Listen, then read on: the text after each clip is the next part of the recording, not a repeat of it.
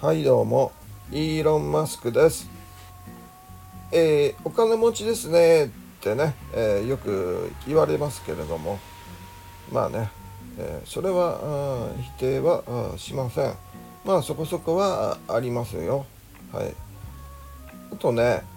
さぞかし下の方も超えてるんでしょうねってね、えー、まあそんなことも言われますけども。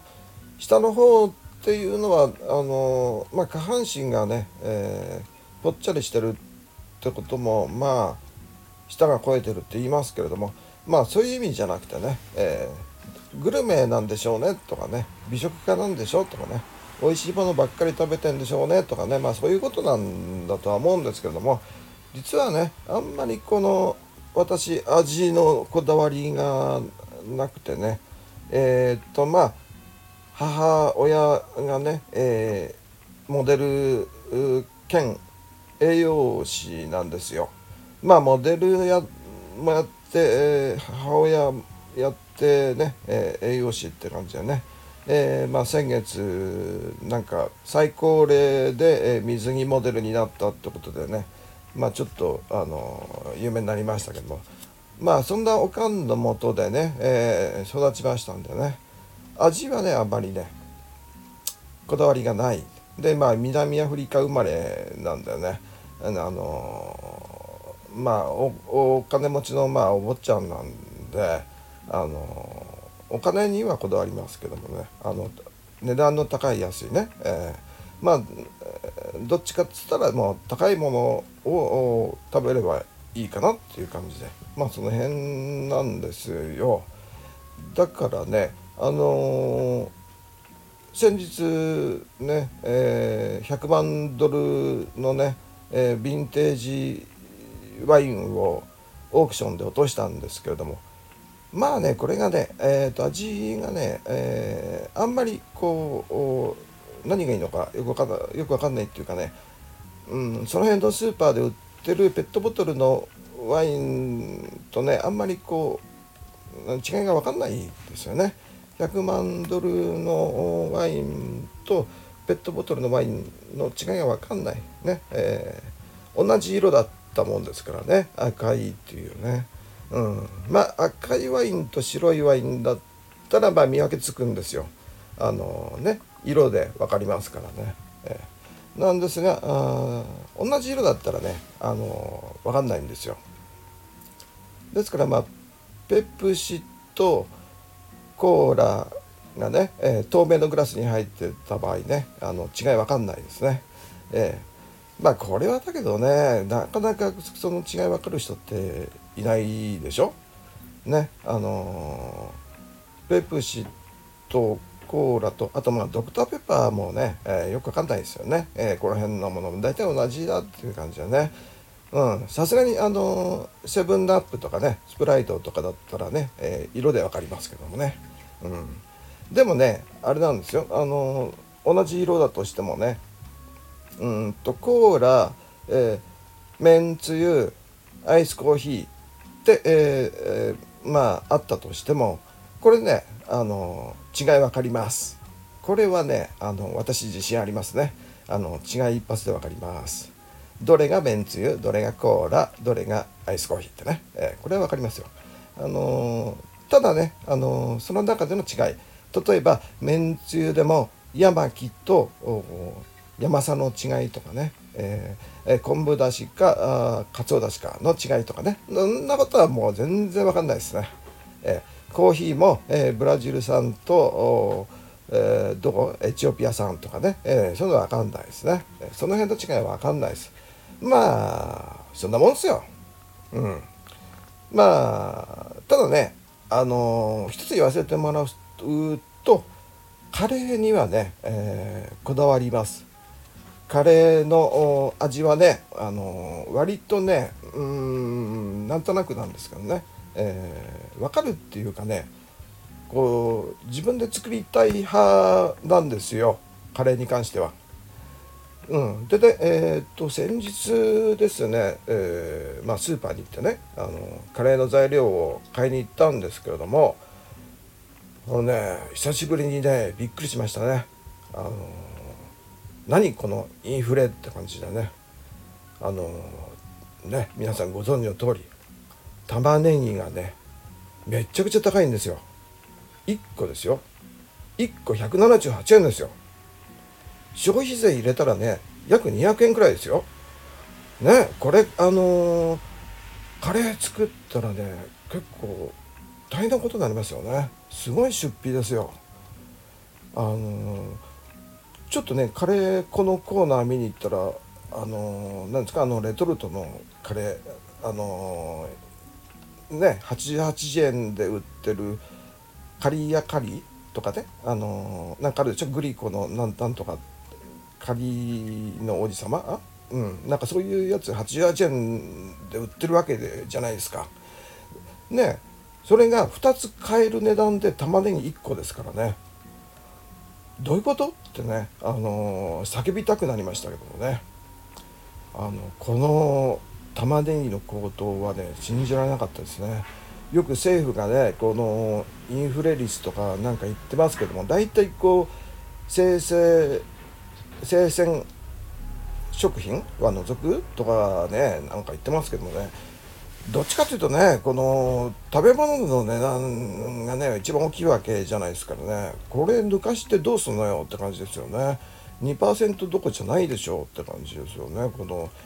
玉ねぎのねこの値段の高さだけはねこうカレー好きとしてはねカレー好きじゃないな。カレー作り好きとしてはねちょっとね、えー、許せないんですけどね。まああれですよ。あのー何ていうかね、えー、お金持ちですけどもね、はい、イーロン・マスクです。はい、あのツイッターをね買収してどうすんのとかね。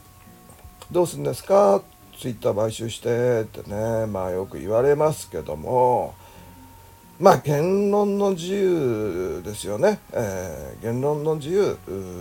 表現の自由これをね守りたいっていうのがね、えー、私の主張まあこれだけです。私はとにかく、えー、下ネタが言いたい。うん。それだけです。はい。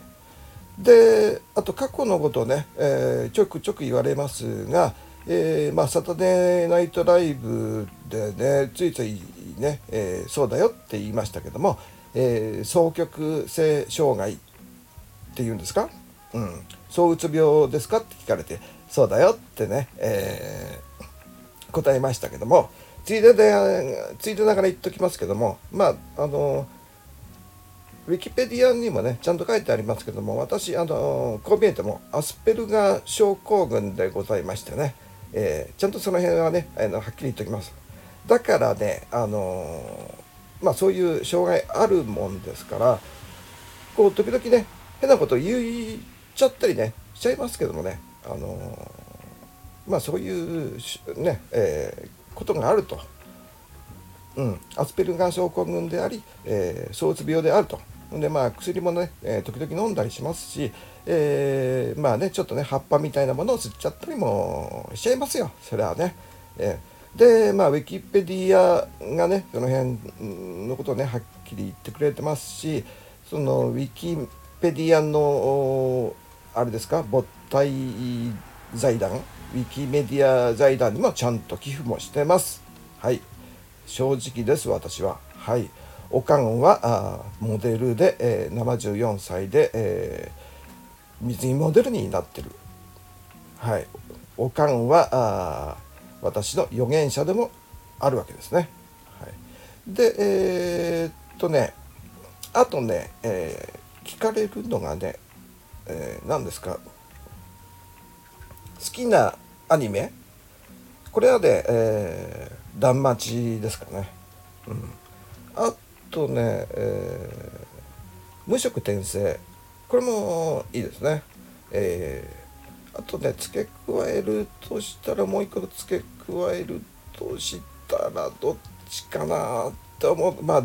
まあ今迷ってたのはドラえもんか、えー、サザエさんかちびまる子ちゃんなんですけども。えー、っとねえー、まあドラえもんかな、うん、あとは何ですか？好きな映画。私、えーと、映画ね、えー、出るのも見るのも好きなんですけども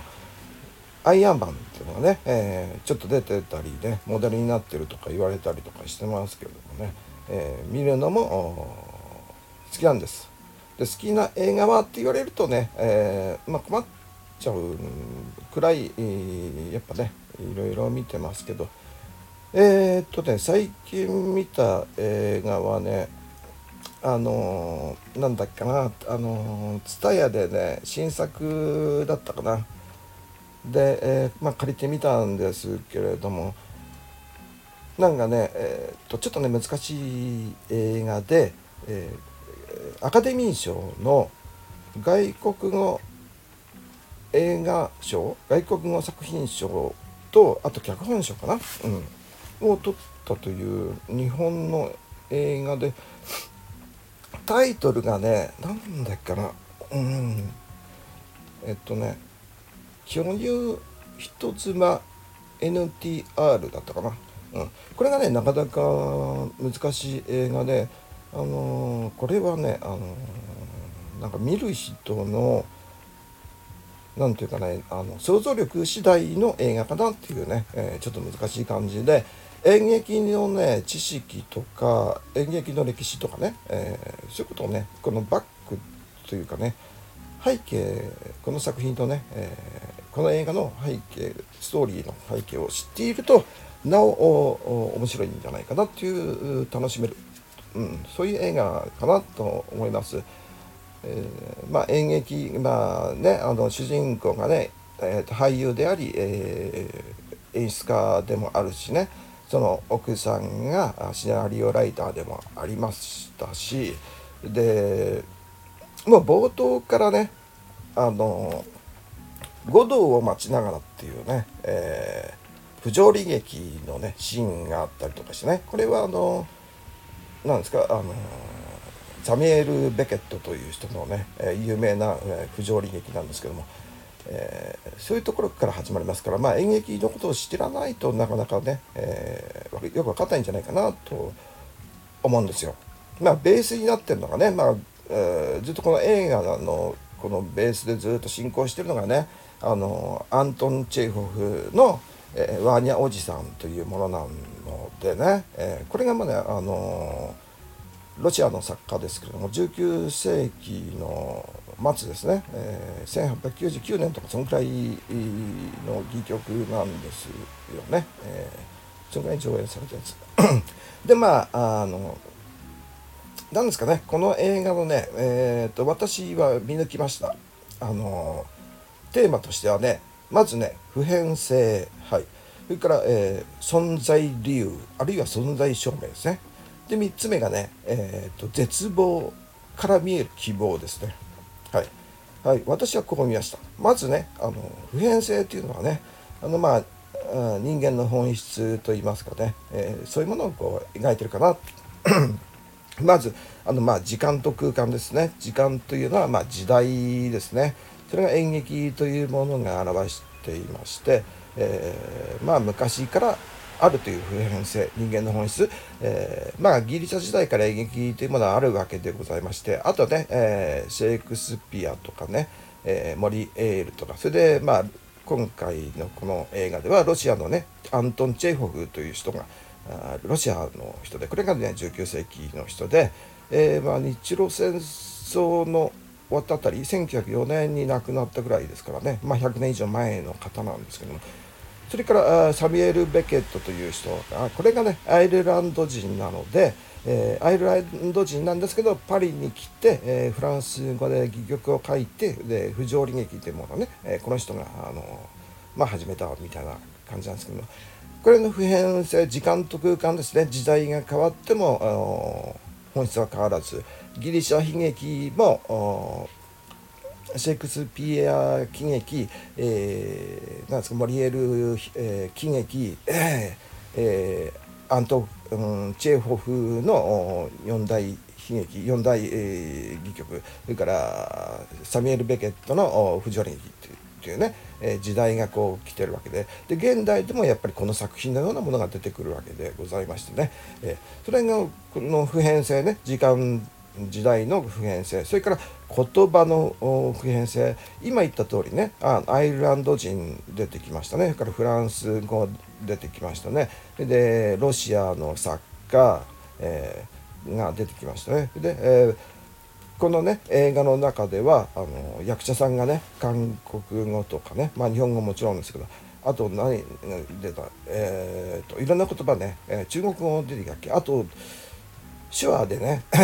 話す。それでまあ日本語の字幕が出てきたりとかするわけなんですけどもね、えー、まあその辺ねちょっとねまずいなって今思ってきたのは、えー、長くなりそうなんであのこの映画の話題、えー、話そうとしたんでこの 映画ねあの喉も痛くなって久々に喋ってるもんですからね喉が痛くなってきたんであの この辺にしときましょうこの映画は。はい。あのー、普遍性と何でしたっけ、えー、と存在理由。存在理由存在証明証明っていうのはね、まあ、村上春樹原作のエピソードが、え、挿入されてますが、まあ、それは映画を見てあのちょっと考えてみてください。で主人公もそうですけどね。あのあと運転手のあの女の子もそうですけど存在理由とかね、えー、存在証明とかそういうのね、えーそれからあと絶望と希望っていうのはねこれがね、え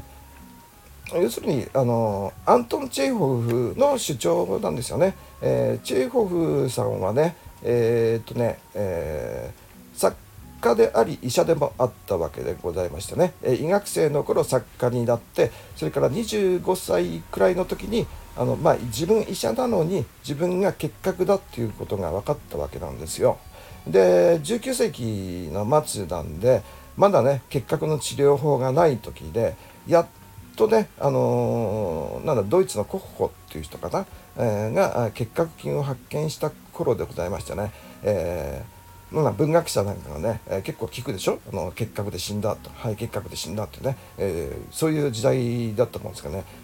なんだろう。中原中也とか石川啄木とかかね、えー、結構ね結核で死んじゃってますけども、えー、その時代の人なんでアントン・チェーホフがもうこの死ぬ、自分が死ぬね、えー、56年前なんですよねこの作品が。えー、で自分が医者ですから自分の状態分かってるんですよ結核だっていうのが。うん、で不治の病だっていうのは分かっているその絶望感の中でこの「えー、最後の、えー、アーニャでしたっけ？そうあサーニャソーニャか。のセリフがこの希望が出てくるのは絶望の中からがあってこそこの希望の光が見えてくるみたいなね、えー、そういうまあちょっと慰めのようなあセリフではありましたけれども、えーまあ、神という言葉が出たりとかしてね、えー、そういうようなわけで、えー、映画の話はね、えー、のちょっとね細かくやりすぎるとね長くなっちゃうんであのこれにします。はい。イーロン・マスクです。前置きがね、えー、長くなりましたけれども今日ねあのあれなんですね。自動販売機のね気になる自動販売機のことについてね喋ろうと思ってたんですけどもね、えー、本当にね、えー、余計なことを喋ってしまいましたがちょっとね近所にある、えー、絶望を売っている自動販売機で、えー、右上一番上の右一番右側が絶望っていうものを売ってましてね、えー、ちょっとね、あの見にくい細かくて見にくいんで、えー、大きい写真はね、えー、後ほどそのうち、えーとえー、ツイッターの方にね、えー、写真をアップします。えーと、この自動販売機面白くて一番上が絶望であとコーヒーがね、えーと、12本くらい入ってますけどもそのうちの8本くらいがね全部ブラックなんですよね。えだからブラックのこの味比べができるってことでね、えー、私もこの味比べに挑戦したいと思います。はい。それでは、この辺で最後まで聞いてくれてありがとうございます。それでは失礼します。さようなら。